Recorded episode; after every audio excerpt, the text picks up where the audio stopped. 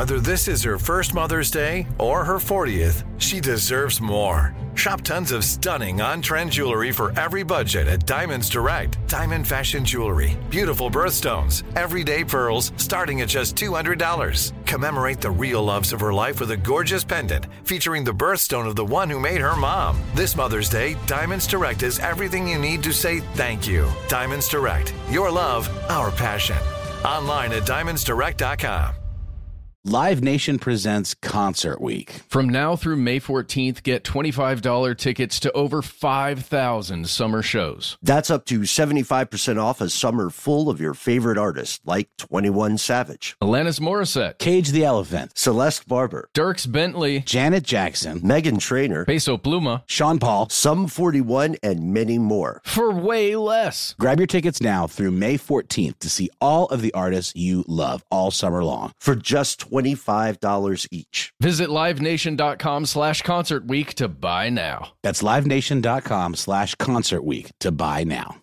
Attention, true crime enthusiast, searching for a way to unwind after diving deep into the mysteries that keep you up at night? Look no further. Introducing Lazarus Naturals, your trusted companion for CBD relief.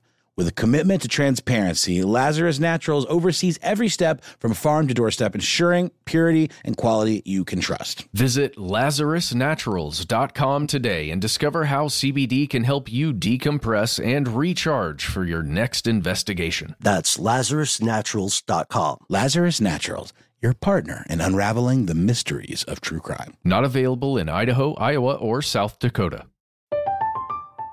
I'm Katya Adler, host of The Global Story. Over the last 25 years, I've covered conflicts in the Middle East, political and economic crises in Europe, drug cartels in Mexico. Now I'm covering the stories behind the news all over the world in conversation with those who break it.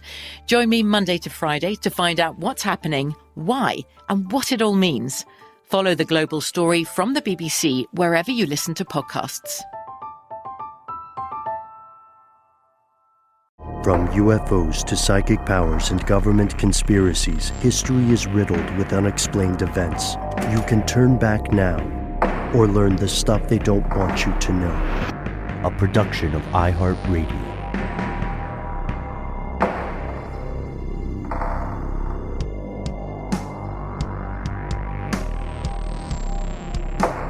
Hello, welcome back to the show. My name is Matt. My name is Noel. They call me Ben. We're joined as always with our super producer, Paul Mission Control Decant. Most importantly, you are you, you are here, and that makes this stuff they don't want you to know. Shout out to all our fellow conspiracy realists in the Northeast uh, and in New Jersey. In the southern part of New Jersey, in particular, it is time, finally, once again, for a cryptid episode. And full disclosure, uh, I am biased. This is, uh, for a long time, been one of my favorite cryptid stories. And in fact, we'll see uh, in this episode, this story is somewhat unique in the world of cryptozoology for a number of reasons. I think for a lot of people in the audience today, uh, you may have first heard of this cryptid in an episode of The X Files, the fifth episode of season one, called simply The Jersey Devil. Do you all remember this one? I do, and I am not going to spoil it for anyone who has not seen it. It's first season, I think. It's, it's really early, right? Yes. Um, it's a version of the Jersey Devil that's very different than what we'll be talking about here. Turns out it was Joe Piscopo the whole time. Kinda. We're talking about the uh, yes, the the real uh, Jersey Devil, and you know we get a lot of correspondence with people asking us to to do more cryptid episodes, to do more paranormal episodes, things like that. Um, thanks to everybody, by the way, who wrote in about haunted objects. Uh, there were some there were some pretty bracing uh, stories we received that uh, may show up in uh, listener mail in a few weeks, but for today.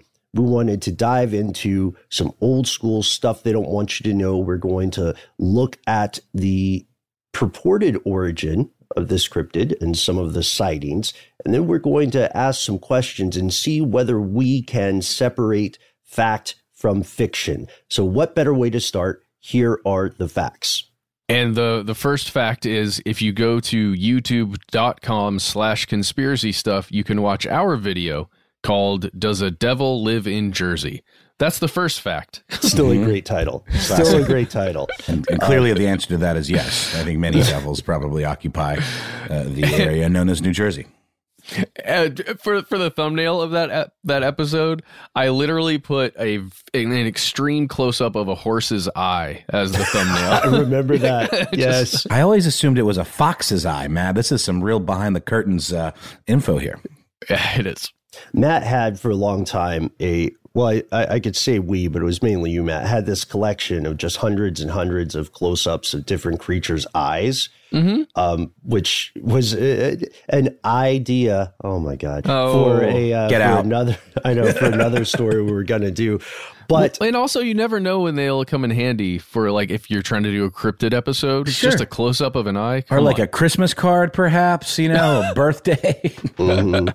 or or just you know uh, just a business card Yeah. just hands what a flex you give someone your business card there's nothing written on it it's just the close up of like a goat's eye. Yeah. yeah. Well, but there's a reason that I use a horse's eye, and There we're, we're going to tell you about it in just a second.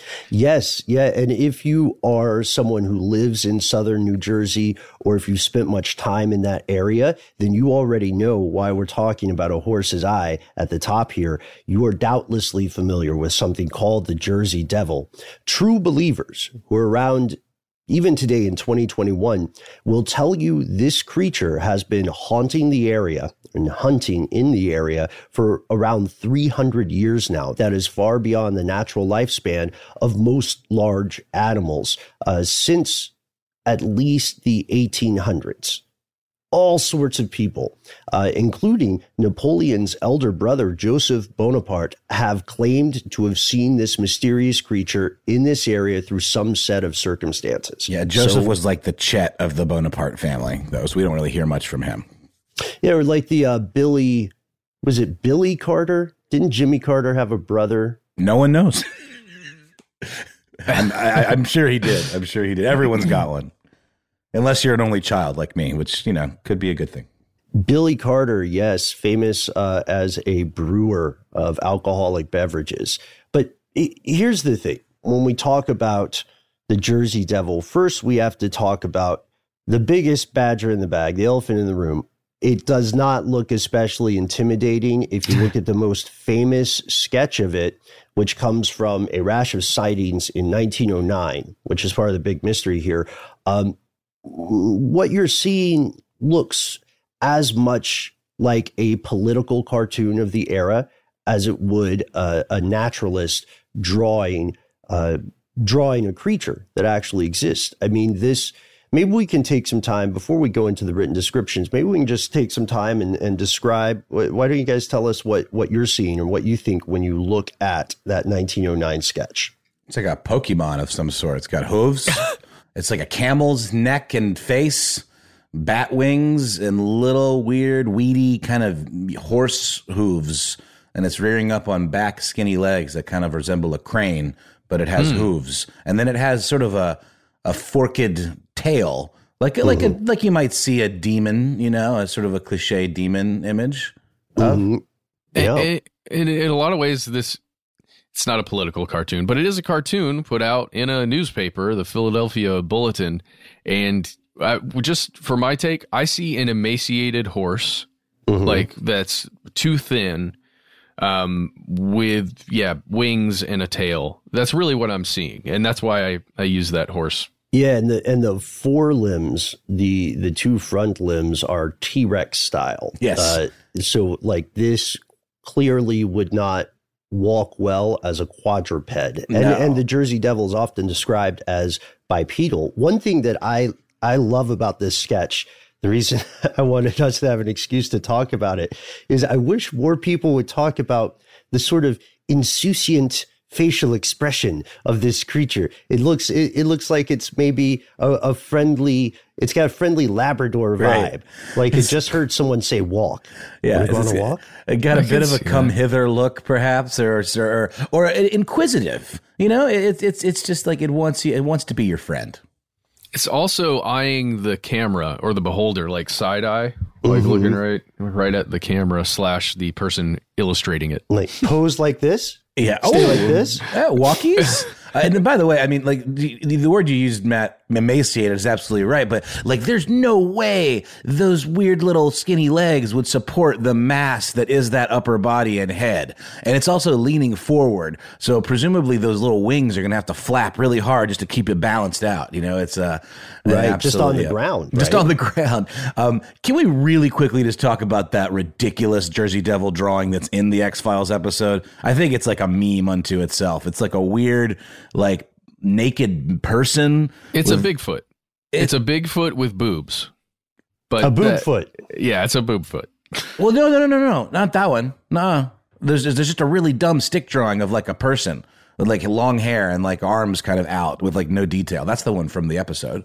Oh, maybe I'm wrong. I, I there's another one I'm seeing like in an AB with a Bigfoot with boobs, but the main one that I remember from the episode is like really stupid looking, like not scary at all. Just kind of like Ooh. pen drawing of like a dude with his arms out and like long hair. Well, in that in that episode, you know, which is clearly fiction, right? Uh, in that episode, what they're attempting to do is make the real X Files explanation for the Jersey Devil be something more human like, uh, mm-hmm. possibly a uh, possibly a relic population of Neanderthal, I think is the big is the big reveal. But that looks nothing like the historical depictions totally. of this devil. Uh, the specifics of its appearance vary from one sighting to the next, which often happens in the world of cryptozoology, but it's got some common themes. Just like people might describe Bigfoot differently, but all agree it's tall and hairy, uh, most people will describe the devil differently, but they all agree it's hooved, it's a biped, it has wings. Uh, they also say it has the body of something like a kangaroo. Sometimes has horns or antlers. It has these little tiny arms with clawed hands, and it's got that forked tail uh, that you mentioned earlier, Noel. It also is very fast. It moves quickly, so it's tough to keep an eye on. It is a local farm pest, terrorizing dogs and chickens and other small animals, but not quite. Humans, I think, are a little bit above its predation class. The big thing, the big final commonality that many witnesses describe is a quote, uh, blood curdling scream. Paul, could you hit us with a Wilhelm? yeah, something like that. I love a good Wilhelm. Yeah, a lot like that. That's where they got the original recording of that. And blood curdling scream. I, there's so many interesting you know ways to think about that. And we're, we're going to talk about it more in the episode like what could that scream actually be if it is a creature that they're hearing? You know it could be rabbits. You know i see rabbits scream when they die. It's like the only sound they make. They're completely docile and innocuous uh, silent creatures until they die and then all of a sudden they let out the most horrific blood curdling scream. Yeah death screams i um people don't talk about it too much, but it, and I think that's because the majority of people in the West are probably not killing the animals they eat these days. But yeah, animals animals do scream, and they know when they're dying. But the the stories of the Jersey Devil have been around for a long, long, long time. That's something of interest in fiction when when they explore the devil, but it's never been photographed. Uh, it's been the subject of multiple books, films, and of course, uh, makes that appearance in the X Files. So, where does this creature come from? When did humans start learning about it? Well, if you look now, what you're going to see uh, are a lot of references to a legend dating back to the early 1700s and a woman known commonly as Mother Leeds, allegedly a Quaker and the wife of a man named Daniel Leeds. Some historians today believe that Mother Leeds was a real historical figure named Deborah Smith. Uh, she was a person of the Quaker faith who was known to live in the area at the time. And so our story goes to a dark and stormy night in 1735. Mother Leeds, already a mother of 12 children, is giving birth to her 13th child in a place called Estellville which is about 30 kilometers or a little bit less than 19 miles west of a town called Leeds Point. Isn't it funny that we've only adopted the metric system in the United States to measure bullet calibers and drugs? Yeah. Yeah, that's it. Sorry, Uh, there's a hot take. Putting that out there real quick. Um, no, the this uh, this birth um, was rumored to have had some black magic involved. Essentially, uh, that this thirteenth child. It's funny the number thirteen um, being significant in certain ways, uh, having been sired by the devil himself. Yeah, ra- rather than uh, Mr. Leeds, Daniel. And then there, there's all kinds of stuff that gets lumped into this story where there are some tales that perhaps someone actually cursed the birth or cursed the uh, the mother, Mrs. Leeds, like a clergyman or Leeds herself, like cursed the infant before, like as it was being born or just before the birth. Some have reported, or at least there are tales that the infant was born, and when it was born, it was deformed in some pretty terrible way. Yeah, which, uh, you know, definitely happens at this time in history as well as in the modern day.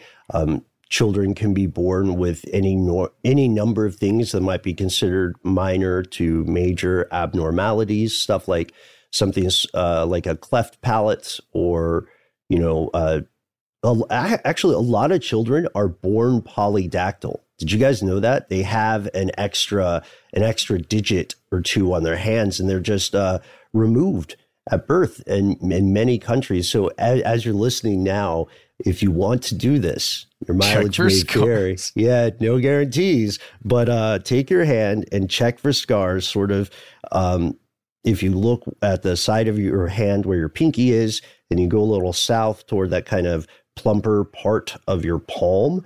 Along the edge there, uh, there is a small but not insignificant chance that you may see a light vertical scar. If that is the case, uh, and you're in contact with your parents, feel free to ask them. You might have been a six fingered kid. Tough questions. Yeah. Yeah. Well, and also the, you know, people uh, died from fairly well now fairly curable things very mm. often so having 13 children is it's still a lot but you know the the the need to have more children existed in in that time. Yeah because it's also a source of free labor right? Also consider the very high unfortunately the high probability of infant mortality when compared to the modern day. So if you wanted to guarantee the likelihood of your lineage continuing then you would want to have uh, more than one child. You want to have as many as economically and physically feasible. But that's that's the story. Uh, we'll stay in the legend mode here before we poke holes in anything. So, in some versions of the story, this kid is born normal, healthy for all appearances, at least at first. But then soon after its birth, it changes form. It's morphing, it's growing wings, it's sprouting hooves and horns or antlers. And it's something really interesting is going on with its head. It's elongating. It's becoming more equine than human. And this creature, this, this child, whatever it may be, it, it's freaking out. Uh, this is birth is one of the most traumatic things a, a human being will experience. And immediately after this, apparently, old boy is experiencing, young boy, literally, is experiencing a second very traumatic event transmogrification. It flies into the air, it lets out that soon to be infamous blood curdling shriek, and it either kills a midwife or it kills Mother Leeds and zooms up the chimney and lights out for the woods never to return, but to be seen in the in the barrens of New Jersey for centuries to come. That's important to, to note. It is the Pine Barrens. Like right. these, the legendary Pine Bar- Barrens yeah. of Jersey. Ah, Sopranos rears its head again. So culturally important. Sorry, I'm a huge fan. Been on my yearly rewatch. Great episode. Um, but yeah, the, the, the it's true. This is like a very kind of you know think about it now. Like you think of New Jersey as being super industrialized and developed, obviously, and uh, but there are still parts of it that are still pretty rural, and this part is uh, it remains that way, pretty uh, rugged, and uh, you know, great place for the mafia to hide bodies, or you know, for maybe someone or a group of people who worshipped different things. Yep. To be a little more isolated. Exactly. Just if if that part of the story was true. Absolutely. If the if the occult uh, does have a piece here uh, or a place here, and and you know it's true at this time it was also much easier to go off the grid because very little of what we would understand as a grid existed. You could keep secrets, but I would argue it would be an order of magnitude more difficult to keep secrets or aberrant behavior under wraps in a township because there were so few people.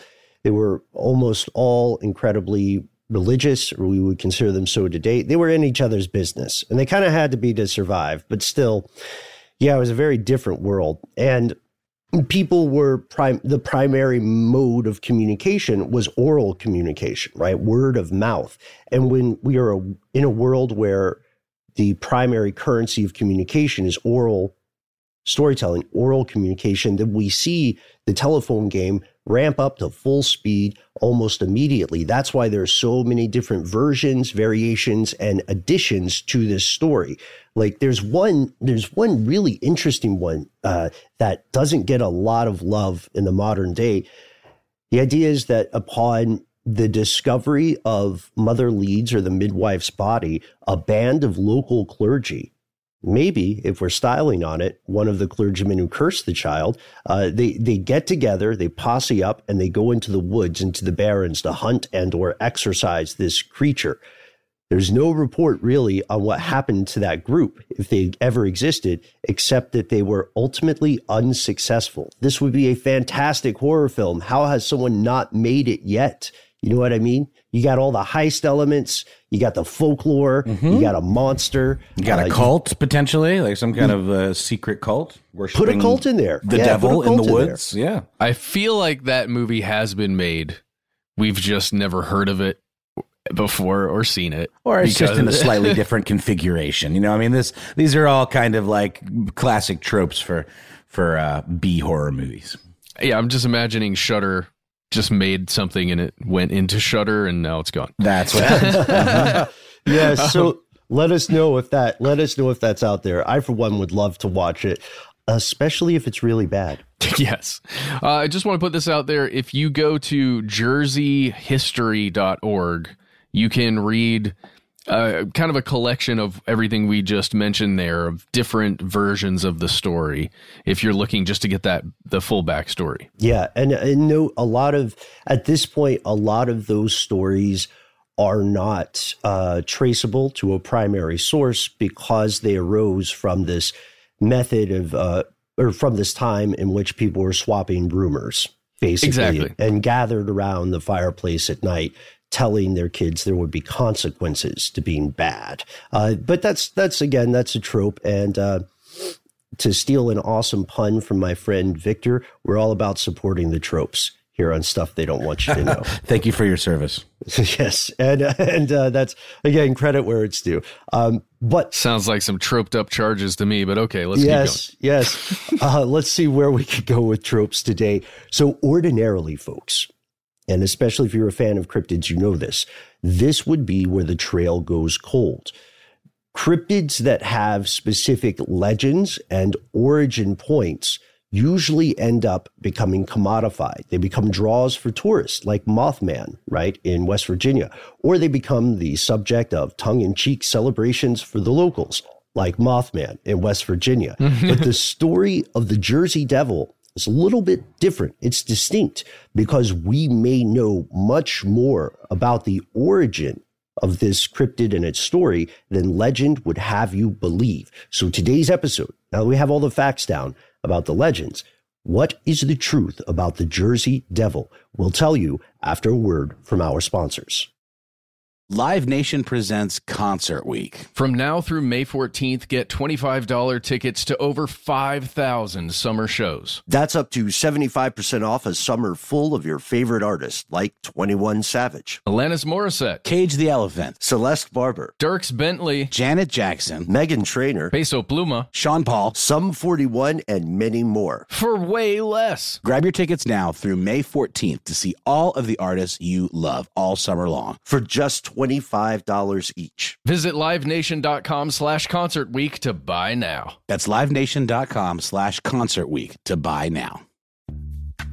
Snagajob is where America goes to hire, with the deepest talent pool in hourly hiring. With access to over 6 million active hourly workers, Snagajob is the all in one solution for hiring high quality employees who can cover all your needs.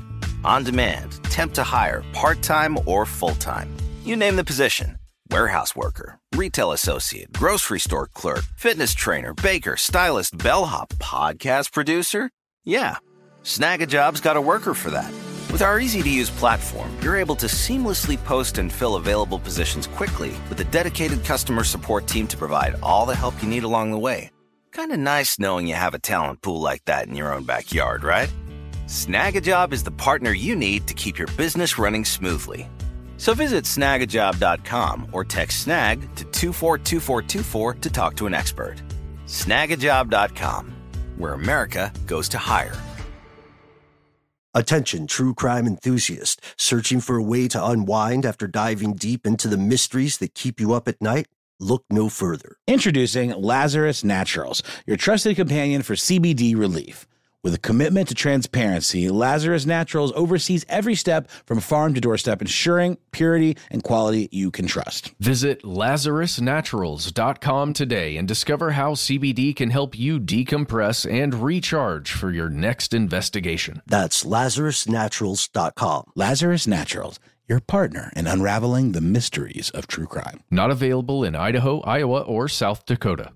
This episode is brought to you by Terminix. Terminix can't help you solve the world's biggest mysteries or take on alien life. At least not the ones you're thinking of, but they can help take care of pesky invaders in your home. Like the ants in your kitchen, the roaches under your sink, and the termites in the walls. Because when pests show up, so does Terminix. No matter what type of pest it is, they can Terminix it fast with personalized pest care that puts you in control. Their expertly trained technicians may not know true crime, but they know their local pest pressures. And with customized plans tailored to your specific situation, you get everything you need to not just get pests out, but keep them out for good. Between their speedy service, caring technicians, and over 95 years of experience, it's no mystery why they're trusted by homes and businesses everywhere. So if you have a pest problem, don't stress it. Terminix it. Visit Terminix.com to book your appointment online today. That's T E R M I N I X dot com to book online today.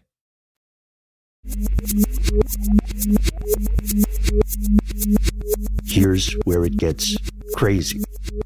So before we dive in, wait, have you guys been to New Jersey? Matt, Noel? Oh gosh, I, I feel bad. Uh, I, I know I've passed through. Um, not the turnpike? Not, yeah, yeah, that's it. Not not any. No, I, I went to the. Yeah, we we we we all went through Jersey together in a car. What were we up there doing? What were you doing, guys? I'm I'm completely blanking.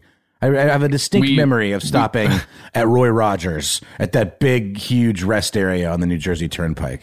We we went on a tour of the Northeast uh, in a Ford SUV. That's right. I, That's I right. remember this because Yes. I drove. No, you- you didn't. Because my name was on the thing for a couple days, and then we we got it switched to everybody. Anyway, yeah, we drove a lot around that area. That's what it was. Yep, but uh. I've I've spent quite a bit of time in Elizabeth, New Jersey, which is close to Jersey City, like the the the it's close to New York, but um, never in the Barrens. I've Never in the gone there. Barrens. Yeah, New Jersey is one of those states that has um, that can be a very different experience for people depending on what part of it they're in. Right, like uh, many people simply transit through New Jersey on the Turnpike. That was some of my my initial experiences there as well. But not for nothing is it called the Garden State. There there is a, a lot of um, natural beauty there, and if you were in the Jersey area before the early 1900s, especially if you were there before 1909, which is important. We'll explain why. Uh, it's a key year. We'll get to it in a moment. But if you were there in the early 1900s, you've gone back in time, you had the choice. For some reason, you picked New Jersey. You might be surprised to learn that you would almost never hear the phrase Jersey Devil. Instead, you would hear about the exact same thing with the exact same reports of cloven hooves in the snow and mysterious large, flying, shrieking creatures, but this thing would be called the Leeds Devil or the Devil of Leeds. Yeah, because it's it's uh, focused on that tale in the family. It's not. It hasn't been exploded out into this whole states thing yet. Yeah, yeah, exactly. So this would this Leeds Devil. The name would be either in connection with a local farm owned by the Leeds family or with a southern New Jersey town called Leeds Point, which is still around today. Uh, if you if you look at it, you can orient yourself to Atlantic City.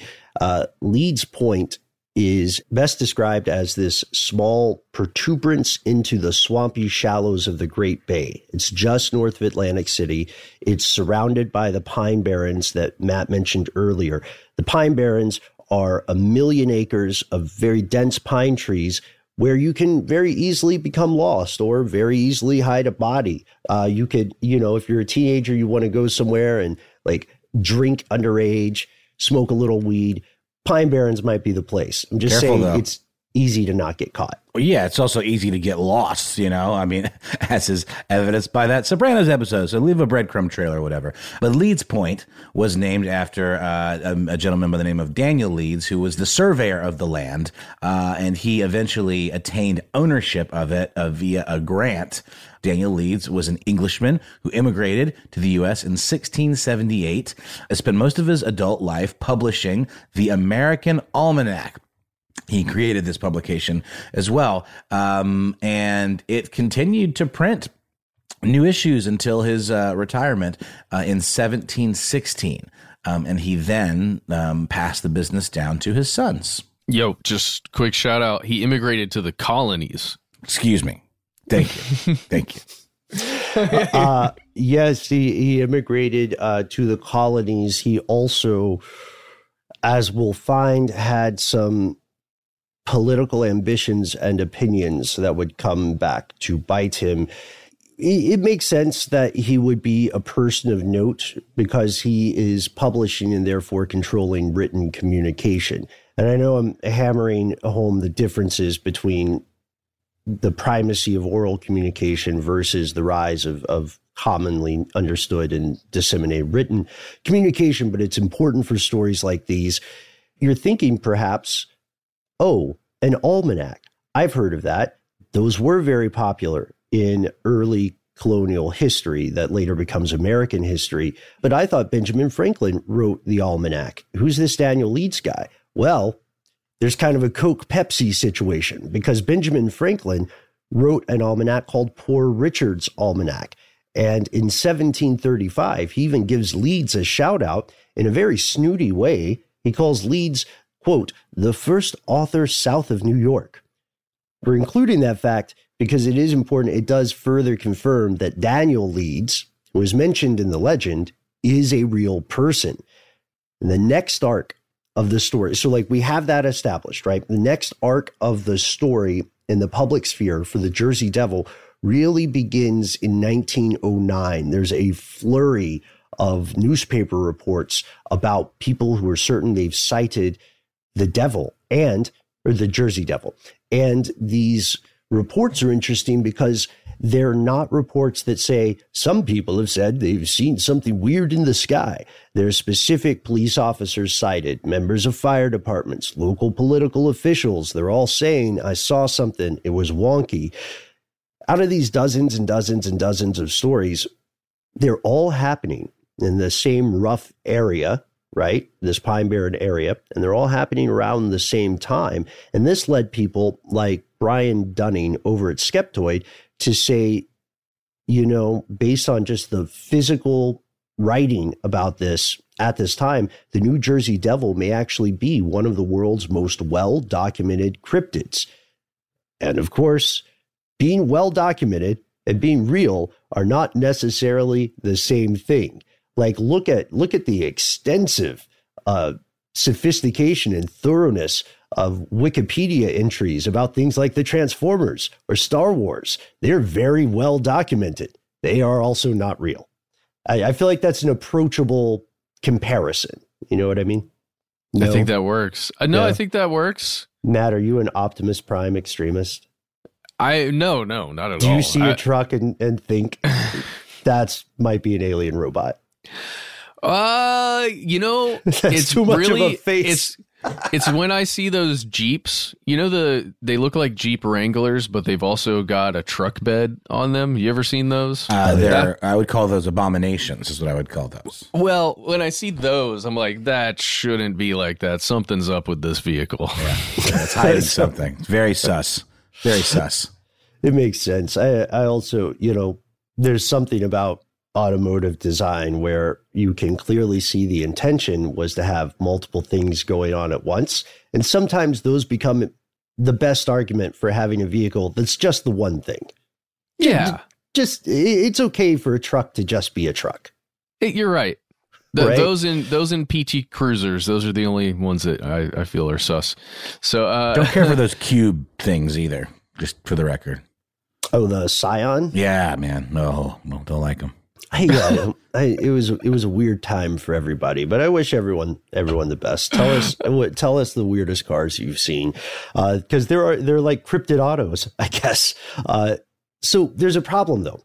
There's a problem with this story, this Jersey Devil story, this legend. Even even after we accrue some basic historical facts, it is an impossible story according to its own timeline. First, Daniel Leeds, real dude, almanac maker, local tastemaker. He passes away in 1720. That's about 15 years before 1735, when the devil was allegedly born.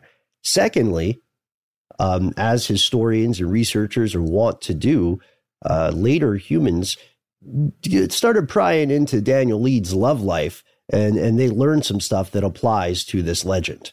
Yeah, uh, first thing you should know is that he was with a woman named Anne Stacy. She unfortunately died in while giving birth to a child. Um, so he was married married to this woman. She died during childbirth. We can already see that perhaps there is the seed of some part of this story, just the act of childbirth and a death. After her death, Anne Stacy's, he married a woman named Dorothy Young. And guess what? Hmm. They stayed married uh, f- until he passed away in 1720.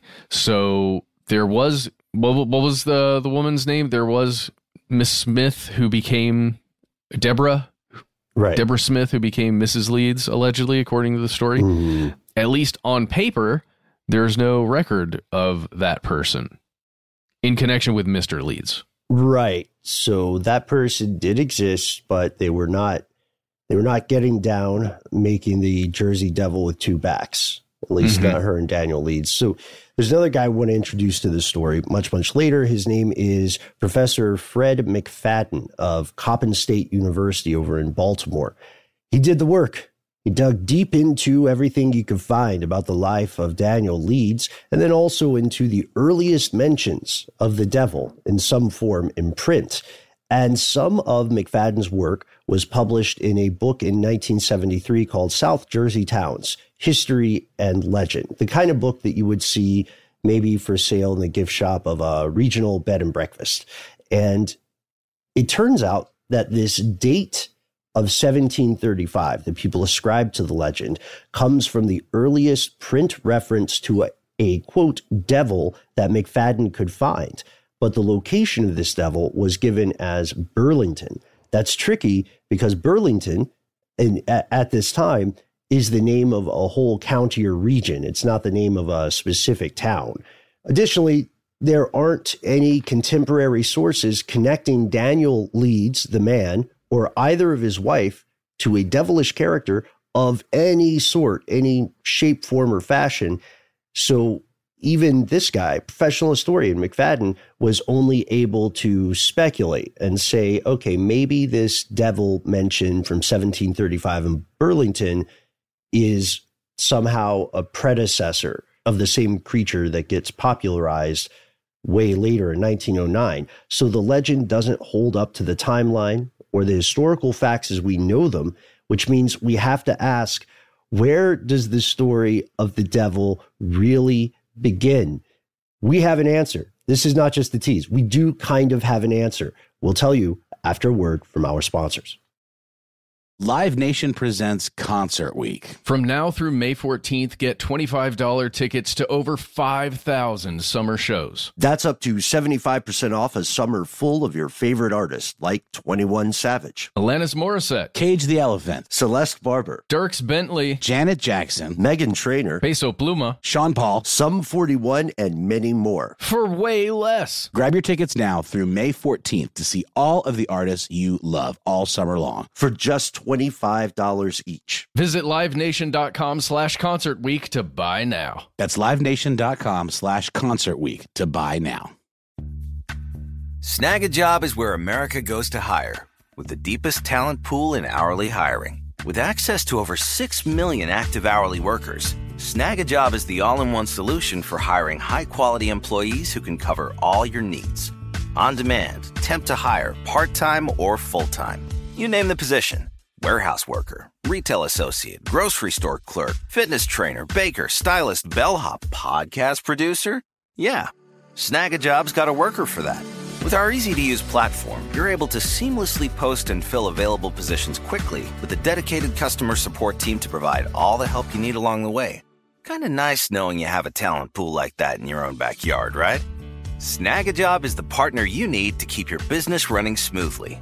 So visit snagajob.com or text snag to 242424 to talk to an expert. Snagajob.com, where America goes to hire. Attention, true crime enthusiast, searching for a way to unwind after diving deep into the mysteries that keep you up at night? Look no further. Introducing Lazarus Naturals, your trusted companion for CBD relief. With a commitment to transparency, Lazarus Naturals oversees every step from farm to doorstep, ensuring purity and quality you can trust. Visit LazarusNaturals.com today and discover how CBD can help you decompress and recharge for your next investigation. That's LazarusNaturals.com. Lazarus Naturals, your partner in unraveling the mysteries of true crime. Not available in Idaho, Iowa, or South Dakota. This episode is brought to you by Terminix. Terminix can't help you solve the world's biggest mysteries or take on alien life. At least not the ones you're thinking of, but they can help take care of pesky invaders in your home. Like the ants in your kitchen, the roaches under your sink, and the termites in the walls. Because when pests show up, so does Terminix. No matter what type of pest it is, they can Terminix it fast with personalized pest care that puts you in control. Their expertly trained technicians may not know true crime, but they know their local pest pressures. And with customized plans tailored to your specific situation, you get everything you need to not just get pests out, but keep them out for good. Between their speedy service, caring technicians, and over 95 years of experience, it's no mystery why they're trusted by homes and businesses everywhere. So if you have a pest problem, don't stress it. Terminix it. Visit Terminix.com to book your appointment online today. That's T E R M I N I X dot com to book online today.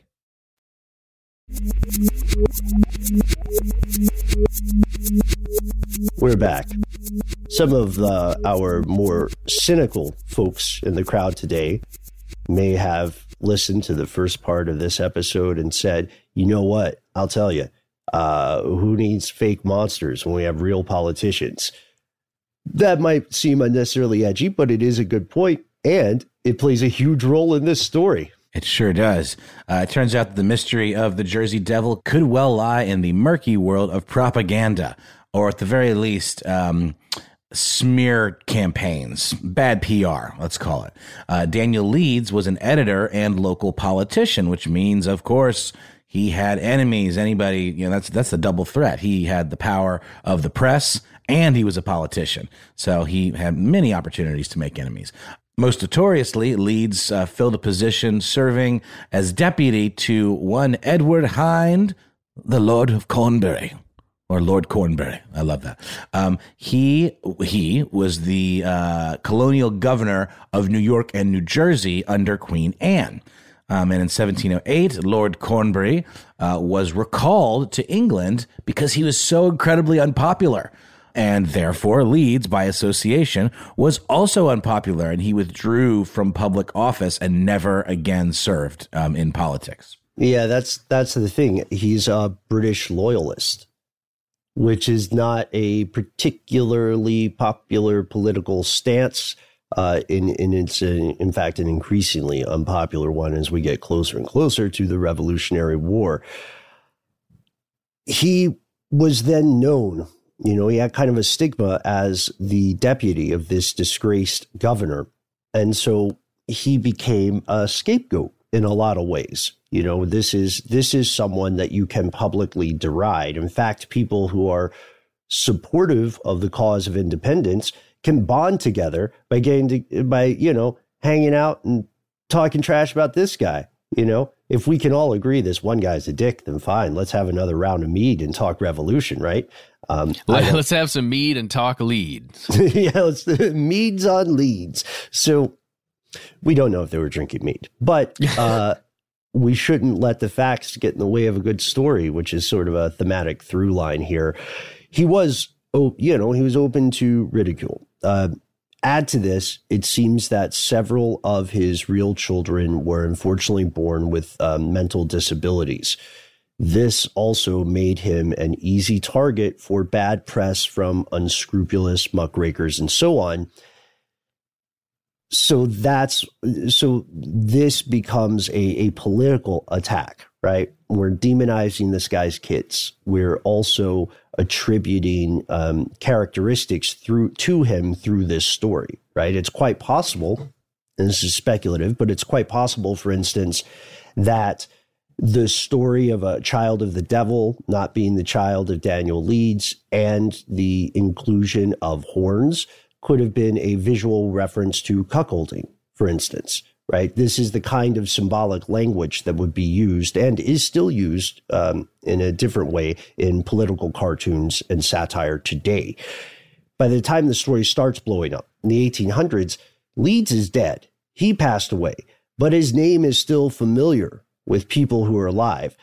And his name is intimately associated with British loyalists so it's still a great target for the press because when they read Leeds, they immediately think of that. And then when they read devil, then, you know, it gets even juicier because you drop the D word. Fast forward, 1909, that um, deluge of sightings hits the news. But by this point, a lot of people have lived and died. No one really cares too much about Leeds. The US is already a thing and has been for a while. So the connection lost some of its power. The brand name, if we want to think of it in that way, shifted from Leeds Devil, which was no longer serving its purpose, to the Jersey Devil, which now is something people can more clearly associate, right? So what gives with 1909?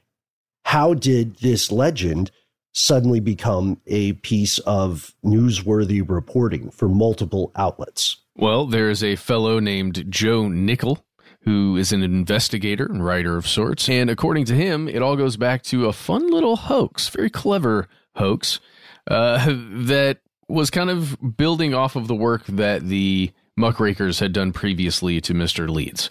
And we've got a little quote here.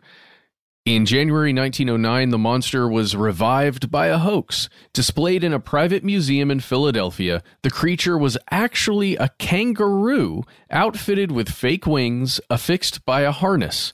To make it leap at spectators when the curtain was drawn, a boy hidden at the rear of the cage prodded the unfortunate animal with a stick.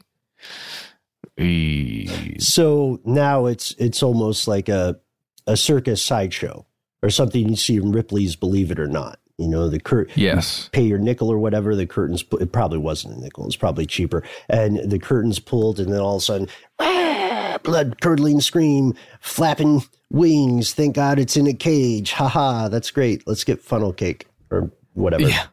Well, it certainly explains the illustration of the Jersey Devil, don't you think? yes, I agree. it's uh, but this the thing about this one is we don't know we know it really happened Nickell's work is sound but we don't know the specific date of this exhibit and it sounds to me like this is only my opinion it sounds to me like the amount of trouble they went to on this getting a kangaroo body for one uh, it, it sounds like it was an attempt to capitalize on an existing craze instead of uh, one person single handedly trying to resurrect this legend. uh, which might be true because back to historian McFadden, he found a report from an archivist in Gloucester County, a guy named R.C. Archett. Uh, and R.C. Archett was able to track down a photograph from 1908 that allegedly shows the cloven hooves of the Jersey Devil. Like it walked up on someone's porch and it left these hoof marks. This is the beginning of the period when all these footprints started being reported in the press, and that's that's the important thing because remember at the top we said um, there there have been many reports, but there have been no photographs. There have been a lot of photographs of uh, proposed Jersey Devil hoof prints. But something was definitely leaving footprints all around this area. As of 2021, it appears that we will probably never know what set off this renewed interest in the Leeds Devil, but there was definitely a political aspect to it. It is quite possible that this thing um, was a campfire tale or it began as a political satire or shortly after becoming a legend, it, uh, it became used as a political satire. And then later people forgot it was satire. And then mass hysteria kicked in and people were seeing things and, you know, equating it with the first thing they would have thought of, which is the tale of this Jersey devil.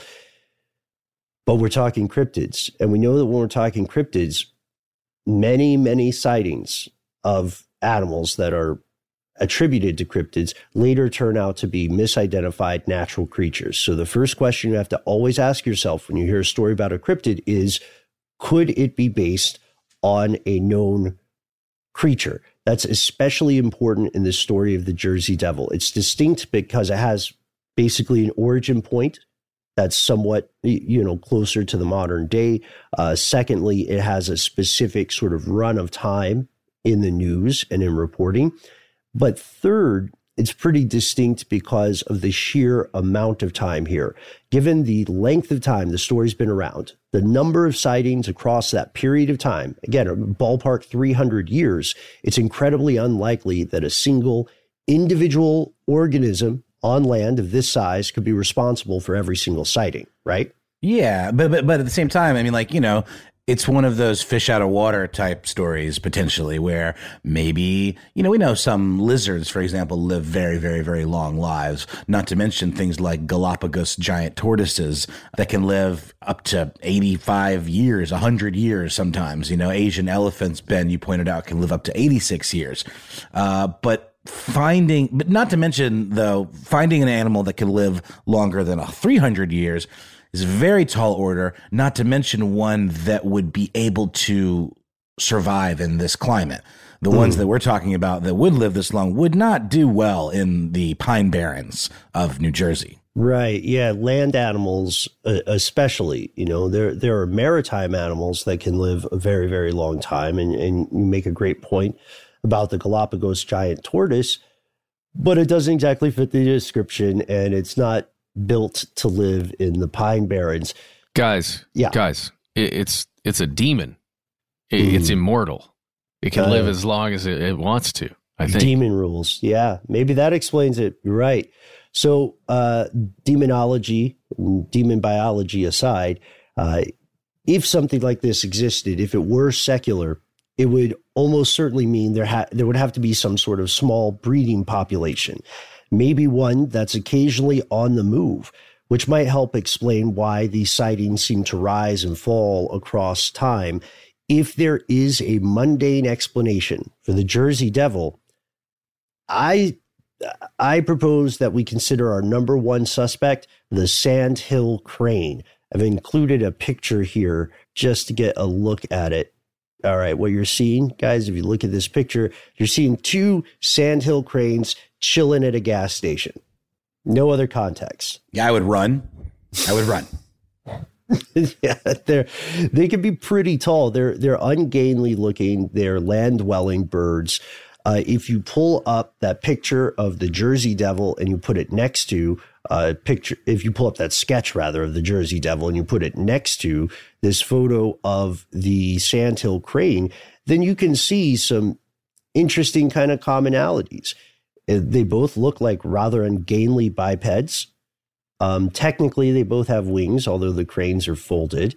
Uh, they've got a slightly along, the beak could look like a slightly elongated head. These things are also pretty, pretty crazily big. Like they can be up to four foot six in height, and the wingspan can stretch to over seven feet. So you would notice this thing if you're in the woods and you see it taking off, or you see it landing, or you know, you see it just chilling, like it's chilling outside of the gas station there. I love that picture because I wonder what they're waiting on. yeah. Yeah. Somebody would drop some Doritos. Uh, but it's, it is really compelling when you imagine being out in the woods, especially at night in that area, and you just caught a glimpse of something. It's just far enough away. The light that you have isn't quite reaching it. You've got some moonlight. You see something with huge wings just take off, and you, you know, if you just see it enough, but you can't make out the exact dimensions, the exact shape, uh, I can imagine that sandhill crane being, you know, m- misattributed to something much more sinister. Yeah, yeah, exactly. And also, some populations of sandhill crane are migratory. So this mm. is just a thought experiment. I want to see if you guys think this is possible, plausible, or total bunk.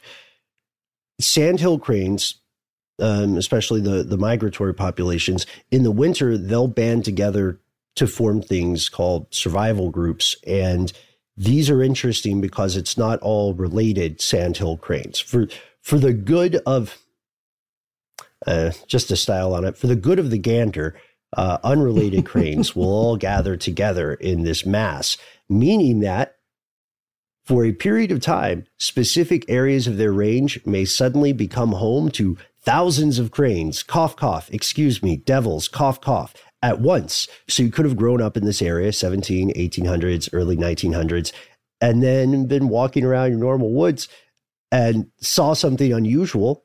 There's a crane you misidentified, and you talked to someone else about it, and they've also seen something. They're like, yeah, it's crazy. There's this huge thing in the sky flying. I'm freaked out. They're everywhere. Did you see? It's in the paper. The papers are writing about it, which makes it real.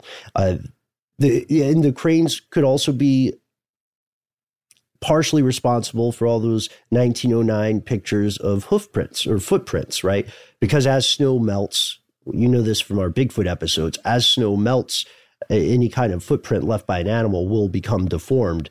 Uh, often it can look bigger than it was originally. Um, and there's a little bit of like circumstantial textual evidence. There's a guy named Alfred Heston in 1926. He was writing in Jersey Wagon Jaunts. Uh, he said that he spoke with residents of Salem who called the 1909 creature that they also believed in, they called it the ostrich devil. Ooh, interesting. Huh. Yeah, I, am not. I'm not digging all these bird comparisons. These are the creepiest ones too. Birds with with that are tall and powerful, with skinny legs and gangly necks. No, thank you. Mm-hmm. No, you got to go for the neck and mm-hmm. stay away from the legs. Mm-hmm. ah, fair. But you can see how ostrich devil, you know, would make sense if you were observing just a bunch of these strange birds that you had never seen before. Yeah, right. They're terrifying. Right and there are other possible animal origins. There are things like the common barn owl. Uh, there's a guy named J.A. Singley who is writing with a delightfully skeptical tone uh, to the Galveston Daily News. And he said, the Leeds devil, this is 1887, he said the Leeds devil that is described as a bugaboo bird is probably just a barn owl. And we have we have a quote. Okay, I'm going to try to muster my way through this, guys. The bird has an uncanny appearance generally, agreed. And this, aided by a lively imagination, they are the stuff of nightmares, has probably originated the blood curdling story of the Leeds Devil. Dude, I'm, I'm, look. I know I, I, play in. I play up my fear of birds a little bit. Um, I'm certainly not like totally terrified of birds. I wouldn't necessarily run, but if a crane uh, let, let, alone a gaggle of cranes, whatever you call that. It should be a murder of cranes. Uh, was assembled or ostriches or something like that, and they were coming at me. Yeah, my imagination would do serious tricks, uh, and I would absolutely run, and that would haunt my dreams for the rest of my life. So I, I think I'm with this um, this explanation. Guys, have we heard the Sandhill cranes sounds? Do we know what they sound like? Bet it's blood curdling. I don't know. I'd be interested to play something here and see if it uh, what what everyone thinks. Matt, I'm so glad you asked. I proudly present what could be either the Sandhill Crane or the Jersey Devil or both. Uh, listen along, folks. Let us know if you think this is blood curdling.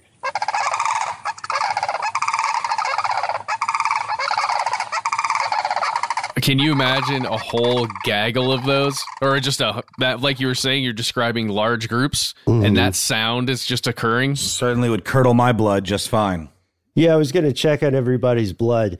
Uh, that's a weird sentence out of context, but yeah, you can see like at first when it's just one, it doesn't sound too crazy, but it would be unexpected. But then you hear multiple things and you think they're all coming from the same creature, then that's that's pretty that's pretty nuts. I do also want to point out um, for any anybody who's feeling pedantic in the crowd today, yes, uh, the group name for a group of cranes is a sedge, S E D G E. Also, those group name things you always hear, like a parliament of so and so, a gaggle, and, and so on, those are not scientifically accepted. Like actual ornithologists and biologists get, I don't want to say weirdly offended, but they're they're they're very not fun about it. And I love those group names for things. I think they're yeah. delightful. Uh, like like a basket of kittens. Nobody ever uses that anymore. I'm sorry. Uh, explain. what if you if you got multiple kittens together? It's a basket of kittens. That's really that, okay. Okay. No, I'm making it up, oh, but okay. I'm hoping okay. that's, that, okay. that somebody you, you, will use. You're, trying to make basket of kittens happen, Matt. yes, I love I, it. I applaud you. It's much more wholesome than a burlap sack of kittens. uh, which I'm glad you didn't go that direction. But but okay, so that's that's the call, right? And you can see if we put ourselves back in the 1800s, the early 1900s, you could see how hearing that in an unexpected way, and then later seeing a large flying thing could very well persuade you that the the crazy campfire story you've heard since you were a child might have some sand to it. But the most interesting part of this line of thinking is simply this it doesn't solve the riddle. There's no solid proof that dozens and dozens of people in 1909 were seeing cranes and barn owls. And I, th- I would argue the further back you go in the history of a region, um, the more familiar people tend to be with the natural world and the flora and fauna. So it, it almost seems less likely that after a certain amount of time living in the area, people would still misidentify cranes. So we don't we don't have solid proof. We also don't have solid proof that they weren't all caught up in an outbreak of hysteria. 100%. Yeah, no, there's no question about the hysteria angle. Uh, and also, let, us not forget, I mean, the fear of Satan, you know, the fear of the devil itself is something we haven't uh, mentioned specifically, uh, or at least a, a bunch, but that was very, very real. And these were people, it reminds me of the movie The Witch, you know, where people are settling, you know, a very hostile uh, environment. And there's a lot of isolation, you know, especially out in the woods in these pine barren areas. And uh, these are folks who often come from kind of um, puritanical backgrounds. So it's very easy for this hysteria or this, like, you know, satanic panic to kind of set in. And the idea of there being some sort of demon out in the woods could become very, very real. Yeah, no, absolutely. I think that that's a very good point. Uh, belief plays such a huge role in human psychology, and it affects the world around us the same way that AR technology affects your perception of the world, I would argue. Uh, and if you take each of these alleged sightings one by one by one, there's always still this tantalizing measure of ambiguity. You look at one sighting and you say, well, yeah, that could have been an owl. Look at another and you say, well, yeah, that could have been a crane. And in some cases, honestly, it could have been some poor schmuck's friends pranking him. You know what I mean? They're, they're like, oh man, Danelle is on acid again today. Let's get out the wingsuit. yes. I don't know. I don't know if I'm That's, making that story up, but I love that idea. There's a group of people with a wingsuit and a friend that always does acid. Yeah. or you know maybe ergot or something, and then yeah, and he never learns. He never learns. Uh, so maybe that's maybe that's uh, where we leave it because at this point, one thing is for sure: whatever the devil is, whatever it was, Humans have had a long, long time to figure it out, and centuries have passed without anyone me- managing to conclusively solve the mystery.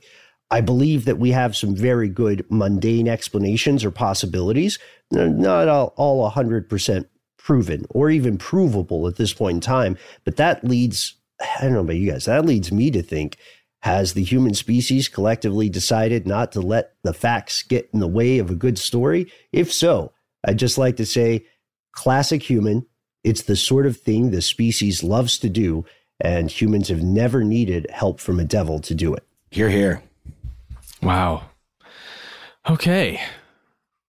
Well, I don't know about you guys. Uh, have you have you ever seen a crane in Atlanta? Yes. Uh huh.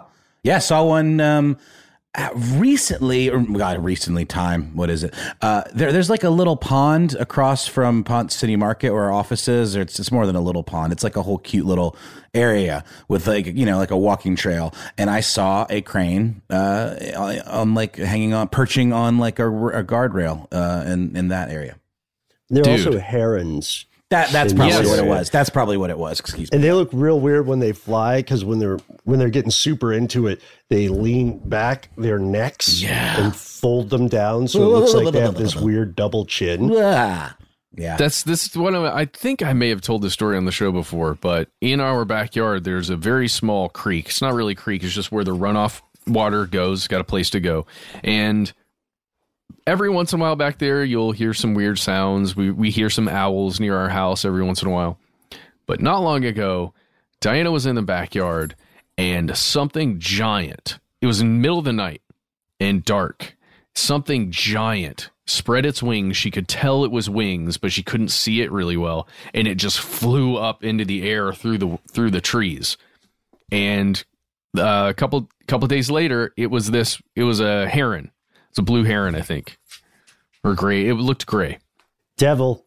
I'm calling it devil. Nope, I reversed my entire opinion. It's it's the devil. It's moving in non-linear time. It's going to come after it. This is going to be the episode that breaks the show. This is the time that we will finally have consequences. Wow! Uh, it'll be it'll be the Jersey Devil that did us in. Uh, it's been a wild ride, fellas. Uh, it was an absolute pleasure to work with you. Um, if you feel like leaving a, a comment at our memorial uh, after the devil uh, finishes its work with us. Uh, there are any number of ways you can contact us. If one or all of us somehow survives, of course, we'll keep doing episodes. And to do that, we'd love some help from you. So please give us your suggestions. Your t- hang on, this door randomly opened. Keep this part in, Paul. I don't know why this door opened. Jersey the devil. devil. Cranes are pretty smart, though. They can open doors with their creepy, gangly necks and pokey beaks. Really? I don't know. I guess it depends on the handle. Velociraptors can in the movie Jurassic Park. They're directly descended. They so. are. Sorry, I don't know what happened. oh, we know Ben. We we just discussed it intimately. Okay. Uh, and let it let us know if there are any cryptid stories from your neck of the woods that you feel have some sort of explanation, especially if there is an actual undocumented animal out there. We'd love to hear from you. Uh, we try to make it easy to find us online. That's right. We're Conspiracy Stuff on Twitter and Facebook, Conspiracy Stuff Show on Instagram. You can also give us a telephone call. Tell us about that, Matt. That's right. We have a number. It is 1 833 STDWYTK. When you first call in after you hear Ben's lovely tones telling you to leave a message, please state your name or that which you would like for us to call you. It's a weird way to put it. Uh, whatever name you want us to, to use when we refer to you. Then leave your message. You've got three minutes. If you'd like to say something directly to us or the producers, please leave that at the end of your three minutes or, you know, the end of your message. If you've got a story to tell us that's a little more lengthy or maybe needs a couple of links or some pictures, we highly recommend that you reach out to us a slightly different way, the old fashioned way. You can always reach us at our email. We are conspiracy at iheartradio.com.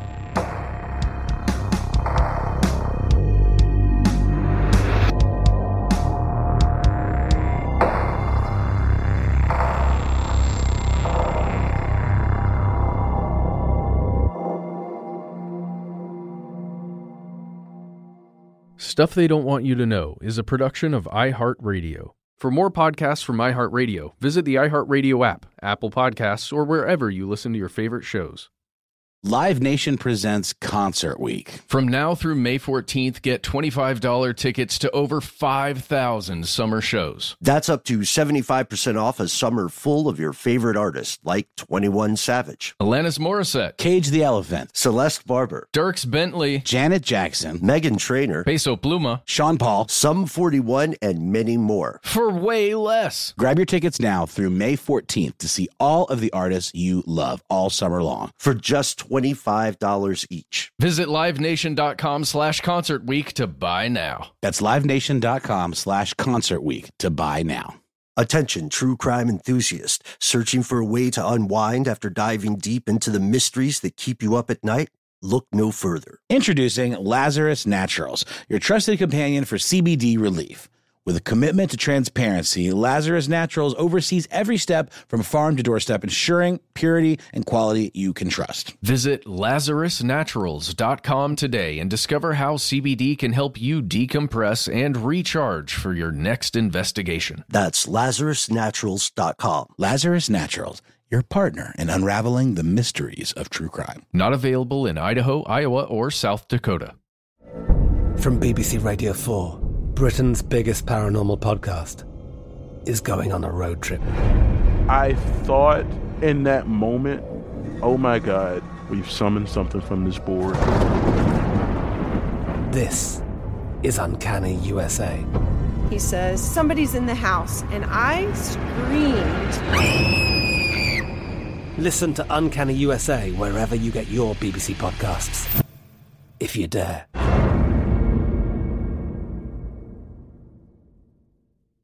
Dealing with pests can be a pain, but relax. Terminix can help. Because when pests show up, so does Terminix. With over 95 years of experience, they have what it takes to take on any pest problem fast. If your home or business has pests, don't stress it. Terminix it. Visit Terminix.com to book your appointment online today. That's T E R M I N I X dot com.